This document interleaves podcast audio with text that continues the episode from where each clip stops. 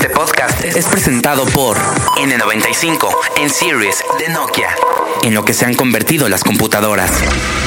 ¿Qué tanto creen ustedes que saben acerca de la revolufia? O no me digan que se echaron la película de Antonio Banderas haciendo la de Pancho Villa, no manchen. O bueno, tal vez estaría chida la otra, la de entre una mujer y Villa, ¿no? Una mujer desnuda y Villa. Esa todavía, pero bueno. Si creen que andan medio perdidos, O que a lo mejor es mucho más entretenido de lo que nosotros pensamos. quédense en este Tao revolucionario. Este es el podcast de, Ferna- de Fernanda Tapia. Podcast por Dixo y Prodigy MSN. Hoy tengo conmigo a Macario Esquetino, Escritor de 100 años de confusión, México en el siglo XX. Oye, ¿y esto qué es? ¿Un zapatista? ¿Sí? Montado al revés Es en una caballo. especie de revolucionario nada más que viendo para atrás. ¿Qué tal, compañero? Mi querido Macario, bienvenido. Ilumínanos. ¿De qué trata este libro? Y que si andamos de plano muy confundidos. La idea básica es que en el siglo pasado, el siglo XX, fue un fracaso para México. Y ese fracaso se explica en buena medida por la idea que tenemos de la revolución. Esa es una idea que no corresponde con lo que ocurrió. No fueron los hechos como nos los imaginamos. Lo que aprendimos desde niños, lo aprendimos porque así se nos quiso enseñar. Es una Bueno, idea así venía en el libro de texto, ¿no, compadre? Así Digo, son los no hay de otra. texto. Se escribieron para eso. se Con la escribieron- madre patria. y- ajá. Para que creyéramos precisamente en esta serie de mitos y de cuentos. A ver, Vámonos por partes. Despacito. ¿Por qué, ¿Por qué fue un fracaso? Si muchos ya con Decían, hoy vamos directo al primer mundo. ¿En qué términos o en qué renglones es un fracaso? En prácticamente cualquiera que lo veamos, eh, no crecimos económicamente más que otros países, eh, de hecho no más que la mayoría de los países, no mejoramos las variables más importantes sociales, por ejemplo, educación, eh, analfabetismo, cobertura educativa, eh, mortalidad infantil, esperanza de vida, en todas esas variables estamos igual que cualquier otro país de América Latina que no sufrió una revolución. ¿Y por qué tendríamos que haber sido mejores? ¿Por una revolución? Tendríamos que haber sido mejores porque había las posibilidades para hacerlo. De hecho, cuando arranca el siglo XX, México tiene un ingreso por habitante más alto que el de Japón. Cuando termina el siglo, Japón tiene un ingreso cuatro veces más grande que México. Ese fue el ¿Por costo qué? de la revolución. Ah, el costo de la revolución fue. Ay, ¿a poco entonces estamos jodidos por la revolución y no por el saqueo en la Nueva España y demás, no? No, cuando arranca el siglo XX, México es bastante grande. México es un país mediano, pero que está creciendo a un ritmo bastante importante. ¿Quién era presidente cuando arrancó el siglo XX? Un tal Porfirio Díaz. Ay, no más. Ay, no más. Pero bueno, eh, lo pintamos también como muy malo. ¿Sí fue tan malo como pensamos? No, se pinta malo para que entonces los que vinieron después parezcan buenos. Esa es precisamente la construcción mítica de la revolución. Pero bueno, este hombre puso vías de Trento que bueno, ahora ahí están Todo el tren que tenemos lo puso Que bueno, que ya no funciona, pero funcionó mucho tiempo. Así es. Oye, a ver, a ver, a ver.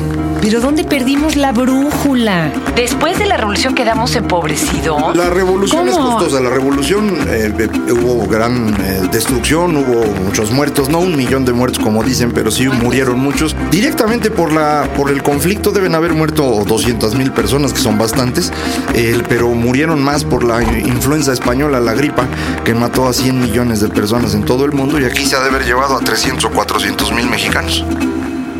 ¿Esto hubiera pasado de todas maneras si hubiera o no habido revolución o estábamos tan llegados que no lo pudimos? No, la gripe española hubiera ocurrido de cualquier manera, eso ocurrió en todo el mundo. Bueno, ¿y qué nos empobrece? El... ¿En qué sentido cuesta la revolución? ¿En comprar armas? No, no, no nos queda claro. No, cuesta porque se destruyen cosas en el país, pero cuesta sobre todo porque se crea un régimen político que es premoderno. Es decir, el régimen que se hace después de la revolución nos regresa en el tiempo. Es un régimen más parecido a los regímenes coloniales que tuvimos en México que a los que se estaban eh, desarrollando en el mundo en el siglo XX. ¿Pero por qué? ¿Quién, ¿Quién tramó semejante pendejada, con todo respeto? Yo creo que el gran constructor del régimen político es Lázaro Cárdenas. Eh, Oye, pero aquí me lo pones entonces él como malísimo. Este, pero Sí, yo- es yo- héroe nacional. Yo no dije eso, eso lo dijiste tú. Yo creo que yo creo que Lázaro Cárdenas es un gran constructor de un régimen político, cosa que no era sencilla, pero desafortunadamente el régimen que construyó no fue bueno para el país, pero no era fácil saberlo en ese momento, ¿eh? ¿Cómo, cómo, cómo? A ver, ¿Y en qué fue malo? ¿En quitarles el petróleo a los gringos y eso? Eh, no, ojalá fuera eso. o sea, no sirvieron las medallitas de mi abuelita que fue a donar. y- Exactamente, Mi abuela los donó pollos. m- medallas para, para lo petrolera y luego llaves para la estatua de Pedro Infante. Pues digo, ¿cómo, cómo? A ver, a ver. y perdió todo lo que donó. Eh, yo creo que eh, la construcción del régimen que se hace nos, nos regresa al pasado porque se, se crea una relación entre los eh, grupos de la sociedad que llamamos corporativa, es decir, donde se agrupa a todos y se les va dirigiendo. Esta palabra que usábamos mucho antes, eh, los borregos que iban detrás del pastor, bueno, eso era el régimen, un gran pastor que guiaba un montón de Pero borregos. eso no venía ya desde calles y todo. No, eso lo construye Cárdenas. ¿Cómo crees? Sí, Pero sí. si hasta mandó a calles lejísimos para que ya no lo estuviera mosqueando. Para poder hacer el régimen, efectivamente, los dos regímenes políticos que ha tenido México se hicieron así. Benito Juárez primero mató a todos y ya que quedaba él solo construyó un régimen. Pero también me lo estás pintando espantoso a Es don no- Benito. No es que sean espantosos ni que sean bonitos, es que los hemos aprendido como querían que los aprendiéramos. Si uno revisa lo que en realidad ocurrió, las cosas son distintas. No hay santos ni hay demonios. Ah, yo dije, ah, no te pagó el pan por hacer ese libro, nos van a mentar la abuela ahorita, porque como aquí sí la gente le entra al foro. Sí, no, desafortunadamente nadie paga por hacer libros, ni siquiera gana uno cuando se vende, porque se vende muy poquito en este país, leemos poco. Entonces, como negocio no lo es, es, eh, se escriben los libros porque vale la pena escribir. A ver, y entonces, ¿cómo debió de haber sido el régimen el, ahora que ya, bueno, pues ni modo, ¿verdad? Nos Ya chutamos pasó. 100 años para ver que no funcionó. ¿Cómo tendría que haber sido? ¿A cuál se tendría que haber parecido? Y un, un régimen político que sea útil para, para un país, para el crecimiento, necesita darle a las personas la oportunidad de competir y- e irse haciendo cada vez eh, pues más ricas las personas que compiten y que podamos generar también ciudadanos. Eso es lo que no construimos durante el siglo XX. Pero espérame, ¿cómo no? Si hay un chorro de competencia entre cinco güeyes bien ricos, todos los demás están pobrísimos, jodidos, y hay una natita ahí que somos como la coreografía de los muy ricos, pues haciéndoles, inflándole los Y globitos. precisamente esos muy ricos son construcción de la revolución. La mayor parte de estas familias que tienen la mayor parte del dinero de este país son producto de la revolución. No, al contrario, no les quitaron a ellos los feudos y todo Que yo sepa, no. Es decir, eso es lo que otra vez nos quis- quisieron hacer eh, creer. Pero si uno va siguiendo, las familias eh, poderosas en este país se construyeron alrededor de la revolución. De hecho, muchos de ellos eh, iniciaron sus fortunas con eh, el, el- el primer gran conflicto en México, la guerra de reforma. Después de la desamortización de los bienes de la iglesia, se empiezan a hacer grandes fortunas que todavía hoy son dueños pues, de eh, grandes eh, cosas en este país. ¿A poco el señor Slim viene desde por allá antes de que hubiera Telcel? No, no, Slim no es un caso de esos, pero otros sí, otros sí. Hay muchas familias, por ejemplo, de Monterrey, muchas familias de Jalisco, muchas familias también en el Distrito Federal que eh, em- iniciaron su riqueza en esos momentos. Se pueden seguir hasta los tiempos de Porfirio, muchos apellidos que seguimos escuchando. López Portillo es un apellido que viene de aquel entonces, lo mismo que Tobar, de Teresa. Todos estos apellidos son de los tiempos revolucionarios, eh, pero son más bien de porfiristas. Ay, no, qué pinche miedo. A ver, ¿y cómo, cómo hacemos un freno y le damos como para otro lado?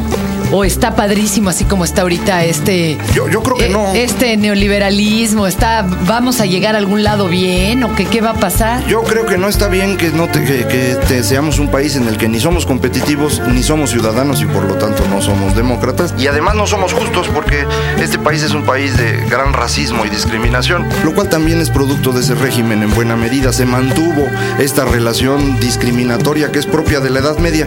Se mantuvo en México gracias a este régimen que, repito, es un régimen de ¿Pero retroceso. cómo? ¿Por qué se mantuvo si supuestamente luchaba contra eso, no? Eh, porque era puro supuesto, es decir, durante todo el tiempo que gobierna este régimen a México, desde 1938 hasta mediados de los 80, no hay mucho apoyo a los más pobres en México. Eso es una mentira. Realmente nunca están destinando recursos y nunca están educando a, las- a los mexicanos como seres iguales. Nos educan como un régimen autoritario para poderse mantener en el poder. A ver, ¿qué país sí la libró? A tus o- digo, aparte de Japón, que bueno, fueron los grandes perdedores de la Segunda Guerra, Japón y Alemania, y ve nomás dónde están. Pero dicen que fue por apoyo a ciencia y tecnología. Pero de los de nosotros, de los pobres, ¿quién sí la libró? Hay muchísimos países. El sureste asiático era extremadamente pobre. Eh, Corea del Sur es un ejemplo. Y dejó de serlo con el tiempo. En 1953, cuando termina la guerra de Corea, el ingreso por habitante en México es tres veces mayor que el de Corea.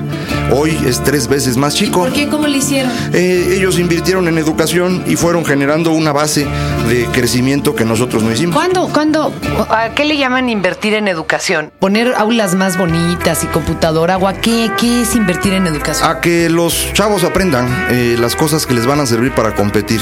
No que aprendan cuentos sobre su pasado que no son ciertos, sino que aprendan matemáticas y que aprendan química y que aprendan física Ya y que aprendan sí. a hablar y escribir, que ya sería ganancia. Sí, pues ya hasta les quitaron, ya olvídate, ya les quitaron historia y civismo, ya no. Hacen bien porque esos cuentos realmente no ayudan en nada a los, a los chavos. Y yo creo que ahorita estamos en un momento muy importante porque el cambio generacional va a significar un gran cambio en México. Quienes nacimos después de 1960, y yo creo que todos los que nos escuchan lo hicieron, eh, vemos el mundo de una manera muy distinta.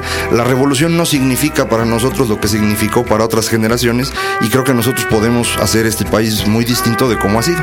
¿Tú crees que alguno de los personajes políticos actuales pu- tiene en sus manos el cambio? No sé, el peje, el doctor Simi, el mismo Calderón, alguna de las viejotas que vienen pegando duro. ¿Alguno de estos tiene la clave o los ves a todos igual de confundidos? No, yo creo que quien tiene la clave es la sociedad. Si nosotros esperamos que haya un gran líder que modifique este país, estamos perdidos. ¿Y cómo lo podríamos modificar nosotros los de a pie? Yo creo que actuando todos los días en este sentido de ser competitivos, de ser democráticos y de ser justos con los demás, que es parte de un proceso de aprendizaje, no es una cosa que nazca uno listo para hacerla. Otro está cañón. ¿Cómo soy justa con el que se me avienta a limpiarme el parabrisas? ¿Lo ayudo, no lo ayudo? ¿Le doy? Le, lo, lo invito a que vaya a una escuela abierta? ¿Qué, qué onda? Sí, yo creo que tenemos en México diferencias tan marcadas entre las- los grupos sociales que a veces se vuelve extremadamente difícil entender qué es ser justo. Eh, yo lo interpreto como ser eh, respetuoso con los demás, como identificarlos como personas iguales que nosotros, lo cual no significa que tenga uno que financiarlos ni que tenga uno que enviarlos a hacer las cosas que a uno le gustaría que hicieran.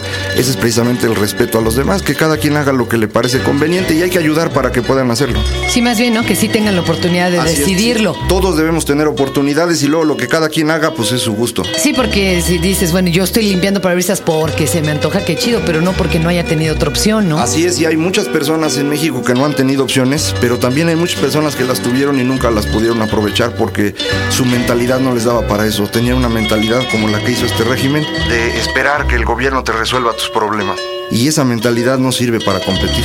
Híjole, pues qué grueso, ¿eh? Superlibro Macario Esquetino, 100 años de confusión México en el siglo XX. Como para que le den una leída, Ojalá, compañeros. ojalá pudieran leerlo, yo creo que valdría mucho la pena para entender qué pasó y dónde estamos hoy.